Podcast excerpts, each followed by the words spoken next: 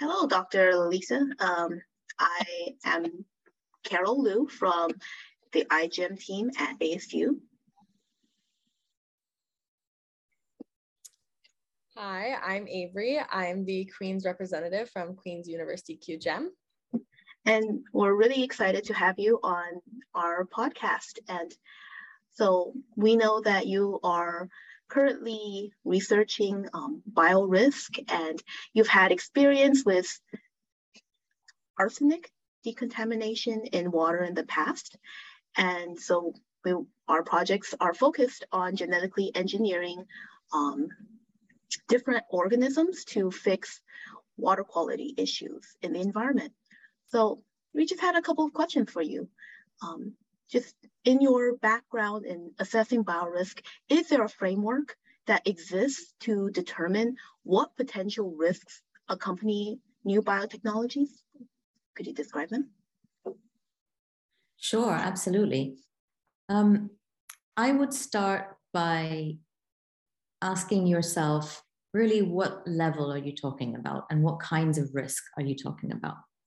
Because on the very basic level, maybe the level that we all reach for instinctively, yes, there are absolutely frameworks in terms of risk assessment and regulation.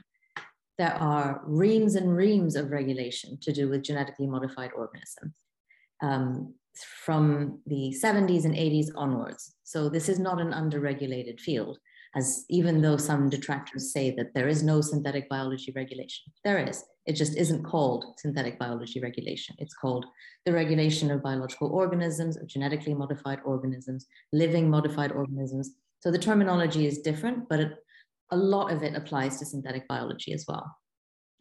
And those types of frameworks generally work on assessing the risk that comes from engineering or modifying the organism that you're working with, or in the case of um, other types of constructs, it doesn't necessarily mean an organism, but any of the biological work that you're doing, it means assessing that. And it's assessing that on criteria that usually have to do with safety for the person working with the organism and for the world at large. So that generally is framed in terms of the environment or other species that might be in the environment that might compete with the thing that you've made in the lab. So those are really the, the fundamental sort of obvious frameworks that we use to assess risk in synthetic biology.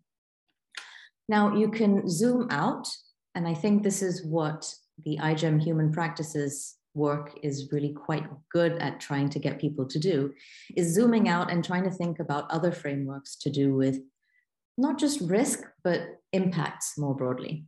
So the question that i often like to ask is if my synthetic biology product works or doesn't work or just have you know if, if if i what how does I, I, I phrase that poorly. We can edit this right?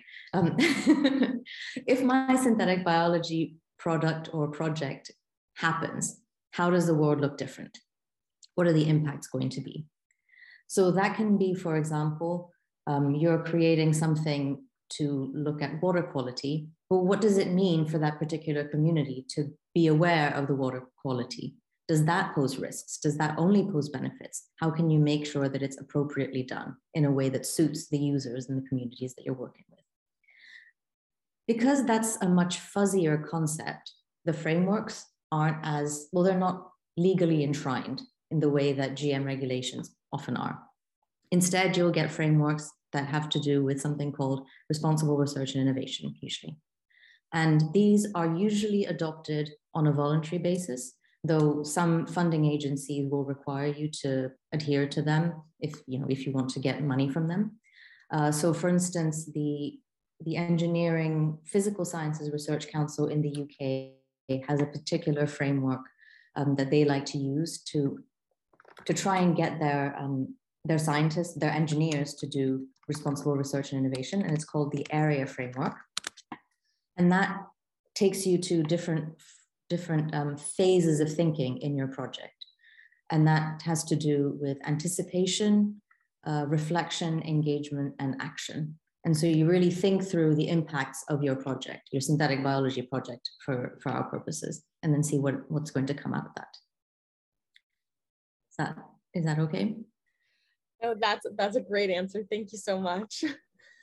Um, so kind of in the same realm of thought process, obviously, as you know, synthetic biology is a rapidly growing field and a lot of research is being done to apply this new field to science to solve many different types of problems. Do you believe there's currently enough emphasis being placed on risk assessment and management in synthetic biology?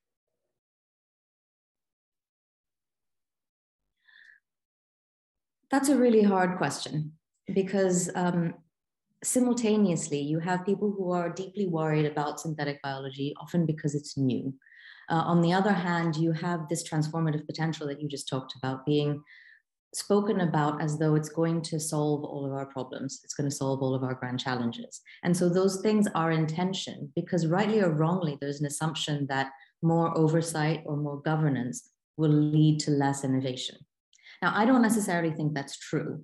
Um, I think that oversight and oversight can actually be of great use to innovation because it sets the parameters for doing things properly, for doing things well. So I think as if you if you don't fall into the trap of thinking of governance and oversight as being negative pressures, then I think you can only do better with more. Now, I think when we talk about the risks of synthetic biology, there's, I, think, quite a lot of emphasis placed on the, I want to call them the physical risks, maybe that's not the right word, but the risks of my specific bug that I'm engineering in my lab and what's it going to do, rather than the risks of I'm building something that fits into a wider system, and those systems are networked.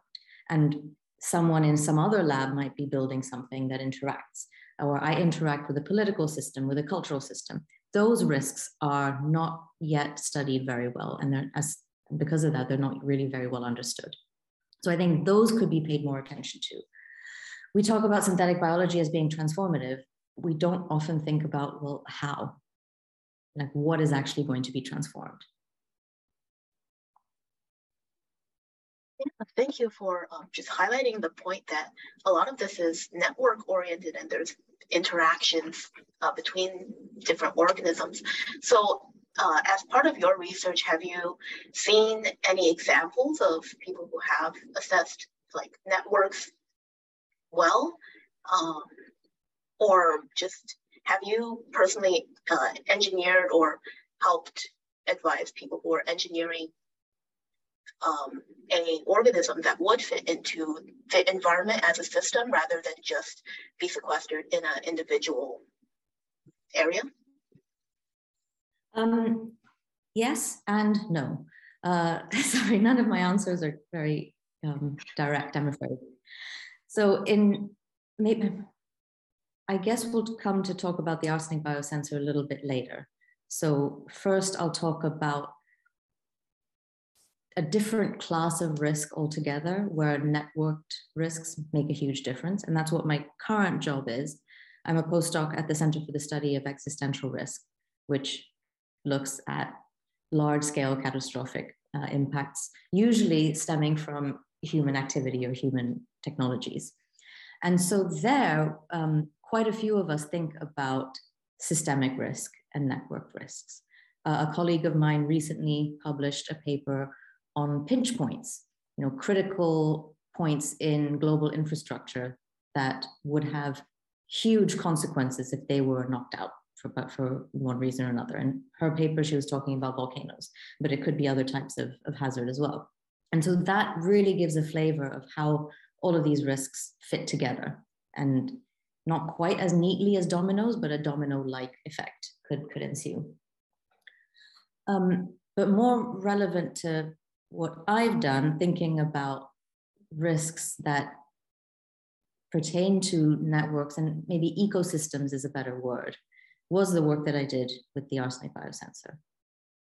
So for the podcast, do you want to ask me a separate question about that, or should I just jump into it? Or I'll I'll ask the question just we have the little audio clip. um, but you are you're very smart. That is where we're going with this. So um, uh, can you tell us a bit more about the arsenic biosensor project you've previously worked on? Sure, I'd love to. It's a project that was very dear to my heart, actually. and I spent some really amazing years working on it. So you may already know, um, it was a project that came out of two iGEM teams, uh, one from Edinburgh and one from Cambridge. The Edinburgh was uh, the Edinburgh team developed a way to sense arsenic and uh, get E. coli to change pH in the presence of different concentrations of arsenic. The Cambridge team uh, developed E. chromi, which were bacteria that changed color based on different types of input. So the idea behind the arsenic biosensor was to put these two elements together and engineer bacteria who would visibly change color in response to different concentrations of arsenic. And this was, the idea was to develop this as prototype to use to detect different levels of arsenic in well water, which is a huge health problem, a huge public health problem, especially in parts of South Asia. Um, and there, a, a, large proportion of wells are contaminated with arsenic. And one of the big problems there is that there's no reliable, cheap, and safe way to even know what the levels, what the concentrations of arsenic are in your well. So I was in um, the lab when that project was beginning. So this combination project, putting those two iGEM projects together. In the post iGEM world, um, the supervisor of that project, the supervisors were able to obtain money from the Wellcome Trust to pursue this as a, as a post iGEM project. And I became interested in this question of what does it look like when the synthetic biology project goes out into the world? this prototype goes out and meets the real world. And that was really interesting to me because it involved a whole lot of questions about regulations to begin with. We are, after all, thinking about taking a genetically modified organism out of the lab into, let's say, a rural village in Nepal and using that using it there, not in a lab. What does that mean in terms of regulations? but also what does it mean in terms of the societal and cultural norms and mores that exist there? What does it mean to suddenly be able to test your water for arsenic and see what the concentration is? How do you do that when there's an environment, as I said before, an ecosystem of all kinds of stakeholders who are already interested in water sanitation and water quality and hygiene? And how do you put all of those moving parts together and make sure that this one engineered bug actually does something useful rather than being a shiny distraction. Um, that's, that's wonderful. Um, yeah, I think that's super fascinating. Um, and as you mentioned, your arsenic biosensor, it indicated the presence of arsenic in water, but uh, it didn't clean it out, but didn't directly intervene in terms of remediating the water. But we wanted to ask you, what are your thoughts on using synthetic biology to remediate water or to filter water of the contaminants such as arsenic? So I'm not going to speak to the technical aspects of that because I, I don't think that's why you're interviewing me necessarily. Um, but I think that's a really interesting idea. One is that okay, I will get a little bit technical. One of the reasons why using biology to do anything with arsenic is quite handy is because, to put it very crudely, the, the properties that make arsenic toxic to human beings are also the properties that make arsenic toxic to other organisms. So you have the right receptors and promoters and all the, all the kind of machinery that you need. So that makes a biologically based solution very attractive because you can distinguish between the different forms of arsenic that, um, that exist in these wells. But when it comes to actually deploying that in communities where arsenic is a problem, first, I think there is a big regulatory challenge. And it's a regulatory challenge that we came across as well with the arsenic biosensor, but I think it would be redoubled with something like a bio-based filter. Take, especially if I think you're talking about using live bacteria um, out in the field in a filter. So that you immediately run into issues of what is containment when it comes to a bacterium. By, of course, there's biological containment, there might also be physical containment, and different legislatures might see those things differently. And I, frankly, I don't think that there's actually any really good consensus on what containment actually means, because containment has traditionally only really been framed as, frankly, a building or a structure rather than a box or even a membrane or something like that. So I think that the regulatory side has some catching up to do when it comes to taking synthetic biology project products out and using them in their sort of live state. Um, but on a more sort of practical, like tangible level, one of the big lessons from the arsenic biosensor and generally from thinking a lot more about science and technology studies over the years is this idea of a technical fix of a technological fix sometimes you know it's called like the, the silver bullet or something you know like if only we could develop a filter then everybody would be drinking clean water. That's great. That's unfortunately not how it works really. So we when we were in nepal we saw um, a previous academic group had gone to some of the same villages that we went to, developing a filter that was using really cheap, really in, innovative, very cheap, very um, and very effective as well, using rusty nails and powdered bricks in a big tub. And you know that's it was a very effective filter because you know you can get some chelation reactions that will remove the arsenic for you. Um, there was a great deal of promise for that approach but speaking to people there, it sounded like there were some problems along the way.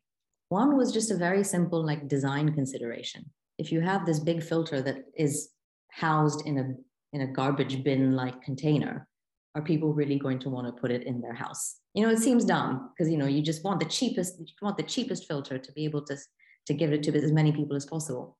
But you know, do I want to drink water out of something that looks like a garbage can? I don't think so you know that's that's the kind of thing that that you do have to think about because these are technologies but they're technologies that are being thought about for use in human contexts and i think it's a mistake to think that oh well these poor people should be grateful for whatever technology we can give them no matter how unsuitable it is i think that's not not a correct attitude so i think that that that was overcome you know, the, the filters were redesigned and they were much more attractively uh, packaged. But then another problem was aftercare. Like we visited some households where people didn't really know whether their filters worked anymore um, because it had been months or years since they'd received them. Some bits had maybe broken, but they weren't sure if it still worked. They were still kind of using it, but not sure whether it was really doing its thing. And I think that's this is not like I, I really absolutely don't want to fault the team that made these filters because it was a, it's a great product but that's the problem with these sort of philanthropic endeavors often and these silver bullet type endeavors you can't just like put in the technology and then walk away you have to make sure that it's integrated within local infrastructure and being used with local customs or local um, local norms and ideologies in mind so I think those are, and, and frankly, that really doesn't have anything to do with synthetic biology. It's more about developing your project or your product that happens to be synthetic biology and making sure that it's effective. Yeah, that's a really um, interesting point you made because uh, just to give like kind of a very simple overview, the Queen's team this year is building a water filter that can also detect whether bacteria is in the water because bacterial contaminants are really um, popular in the water of our Indigenous communities in Canada. Um, and when we spoke to Indigenous leaders, they said there have been a million people who come into our communities with quote unquote solutions, but either the technology is too difficult that the people in the communities can't use it or it breaks they don't know who to call. And so i think considering who is in the community who's actually using it is a big part of developing a product like that. Absolutely. Yeah i'm so i'm so glad you've had those conversations and i'm glad that the responses that you got mirror the the experiences that i've had because i think it's it's very easy to design an app or design some gizmo but not actually think about whether who's going to be using it. And in one sense, this is just it's a bit silly because frankly, isn't this just like marketing 101? But when it comes to you know technologies to address global challenges, we don't think in that mindset somehow. Yeah, like for instance, we in terms of responsibility. Uh, we frame it in terms of responsibility, but it's also just effectiveness. Yeah, for sure. Like we were we our device has to be heated. So at one point we're like oh we'll just plug it in. And then we're like well not every community just has a nice outlet in their house that's going to work 100% of the time. Maybe let's use batteries because you know we know that they're eh, they can go to the, a store in their community and get batteries. Like simple things like that that you don't commonly think of in your day-to-day life. Yeah absolutely. Yeah. And something like water is also so almost emotionally charged. It's such a crucial part of all human society that it has this, this weird sort of currency as well. So in the arsenic case, um, about a decade, maybe a little bit longer ago, there was a mass testing campaign using um, laboratory tests, not portable um, bio, bio, biosensors or portable sensors of any kind. Um, and one of the outcomes of that large scale survey was to paint wells green or red depending on whether there was, was arsenic or there was not arsenic. Now, what they found was that in some cases, having a red well in your village or in your area of the village actually caused an increase of stigma because it was seen as unclean or it was just seen as diseased and it was just not acceptable. And I've heard reports of people repainting the well, the red wells into green because stigma was worse than this disease that wouldn't manifest for 20 years. And that I think becomes, I mean, that's in part because water has such a key role to play in society.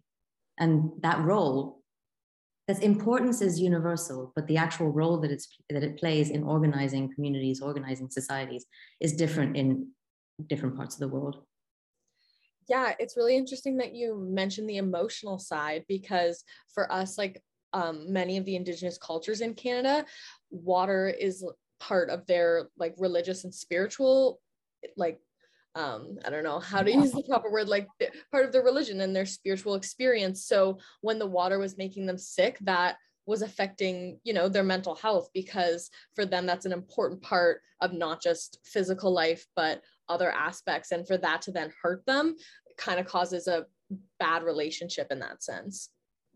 Absolutely. It's a it's a disconnect between what they've believed for eons. Yeah.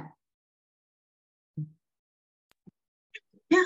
And that like all of this is human-centered design and that's what we're trying to do in reaching out um, in terms of learning about how do we think about risk frameworks and how do we think about just ethical considerations and cultural considerations in terms of biological research.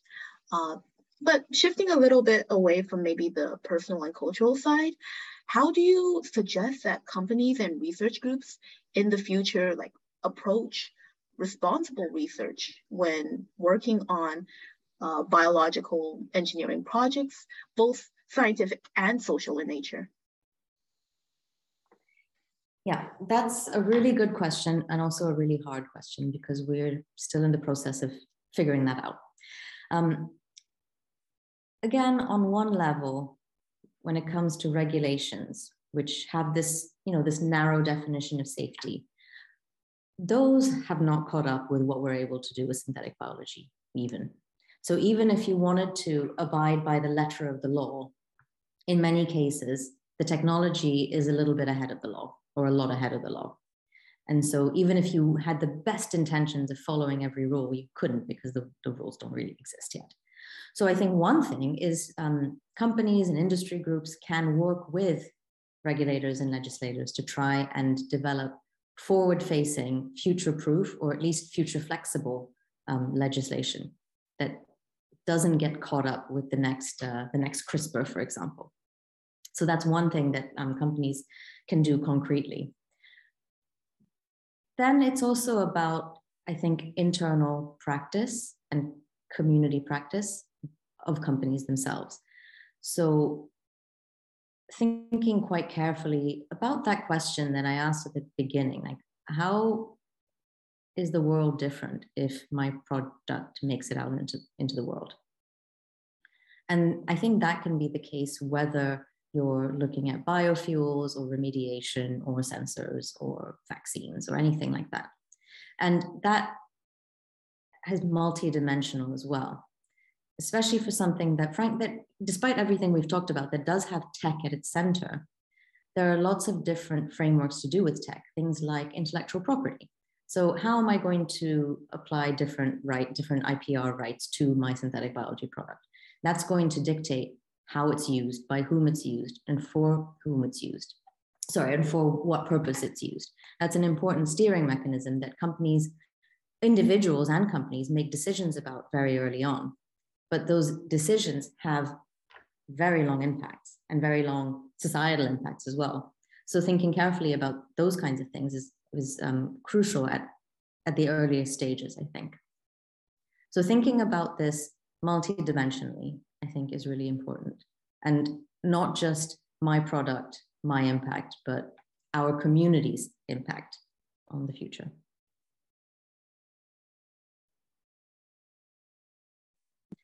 Right. Thank you so much. no, thank you so much. That definitely um, just these questions to ask ourselves really I think makes up the core of how you approach um, research really. Uh, and thank you for answering that. I'm not sure that I did answer it, but I gave it a go. Because that, that's the other thing. I mean, I worked on the arsenic biosensor, but that was, it was kind of semi-academic in nature. You know, we were tasked with developing a prototype that could then become a commercial product. But it was never a company that I worked in. So the motivations, the the influences are rather different. So I'm saying what I would like to see from synthetic biology companies. But the same is true for any kind of synthetic biology actor, is to just be thoughtful.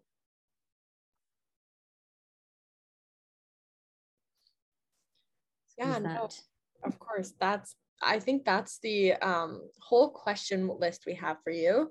If there's anything else you want to touch upon or ask us or anything like that um, feel free but if not i think that's that's the end of it uh, i realized i didn't talk much about like the synbio part of the arsenic biosensor did you want me to there's something there about like how some of the designs the biological designs changed based on uh, stakeholder engagement and stuff like that. I don't know if you wanted me to go into that. Sure. Yeah. Or, yeah. How how does synthetic biology specifically work into um, creating something such as the arsenic biosensor? So what was really interesting about the arsenic biosensor experience for me was seeing firsthand how engagement with the various stakeholders actually had a tangible impact and really fundamentally changed some parts of the synthetic biology that was being developed. So, for example, very early designs of the biosensor had color gradients as an output that went in different steps based on the concentration of arsenic.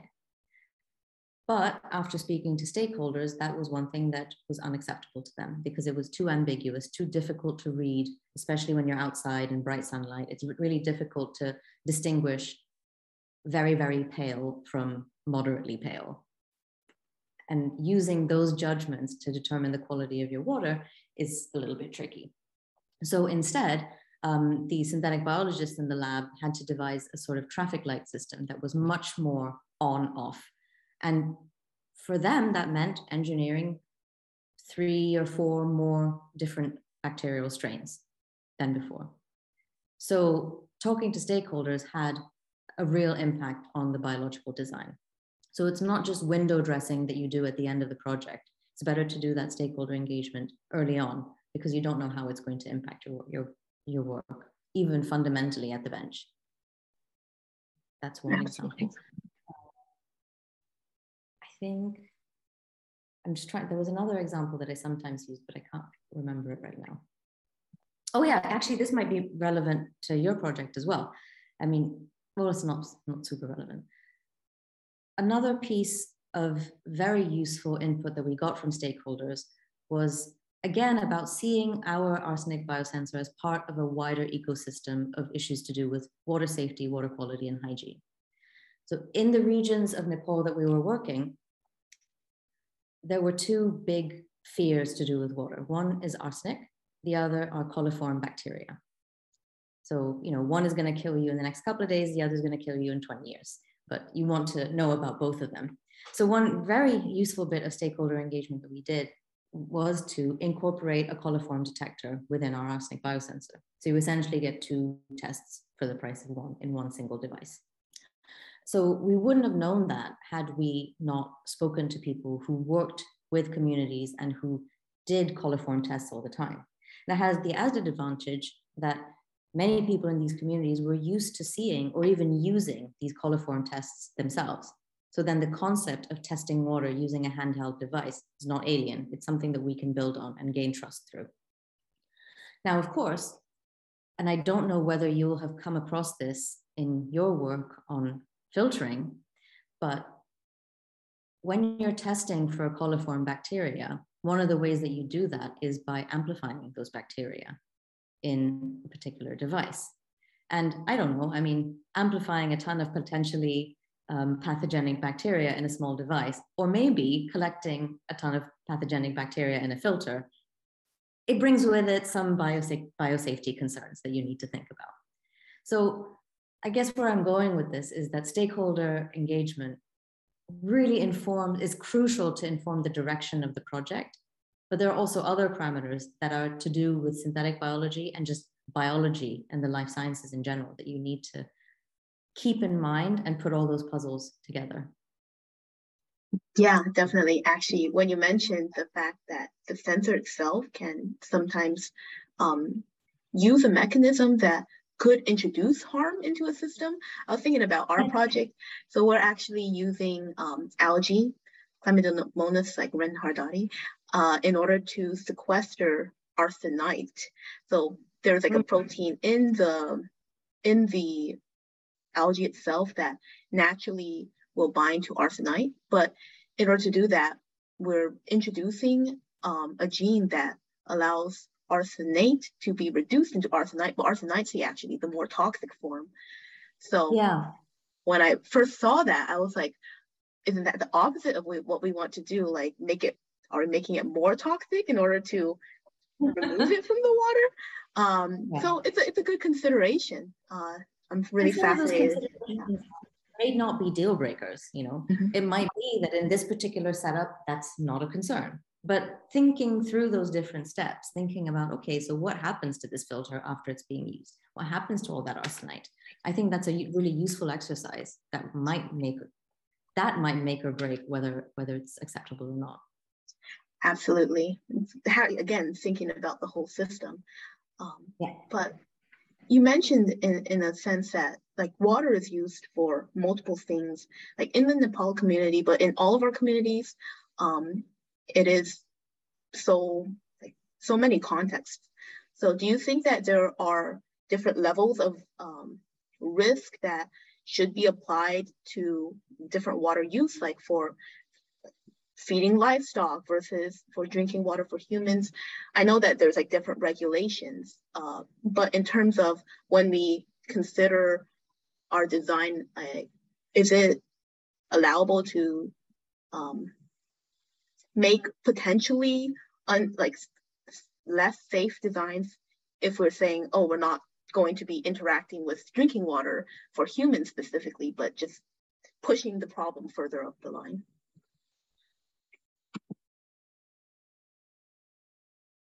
I think on the whole, as long as you're clear about what your intervention does and does not do, I think that's the most important thing.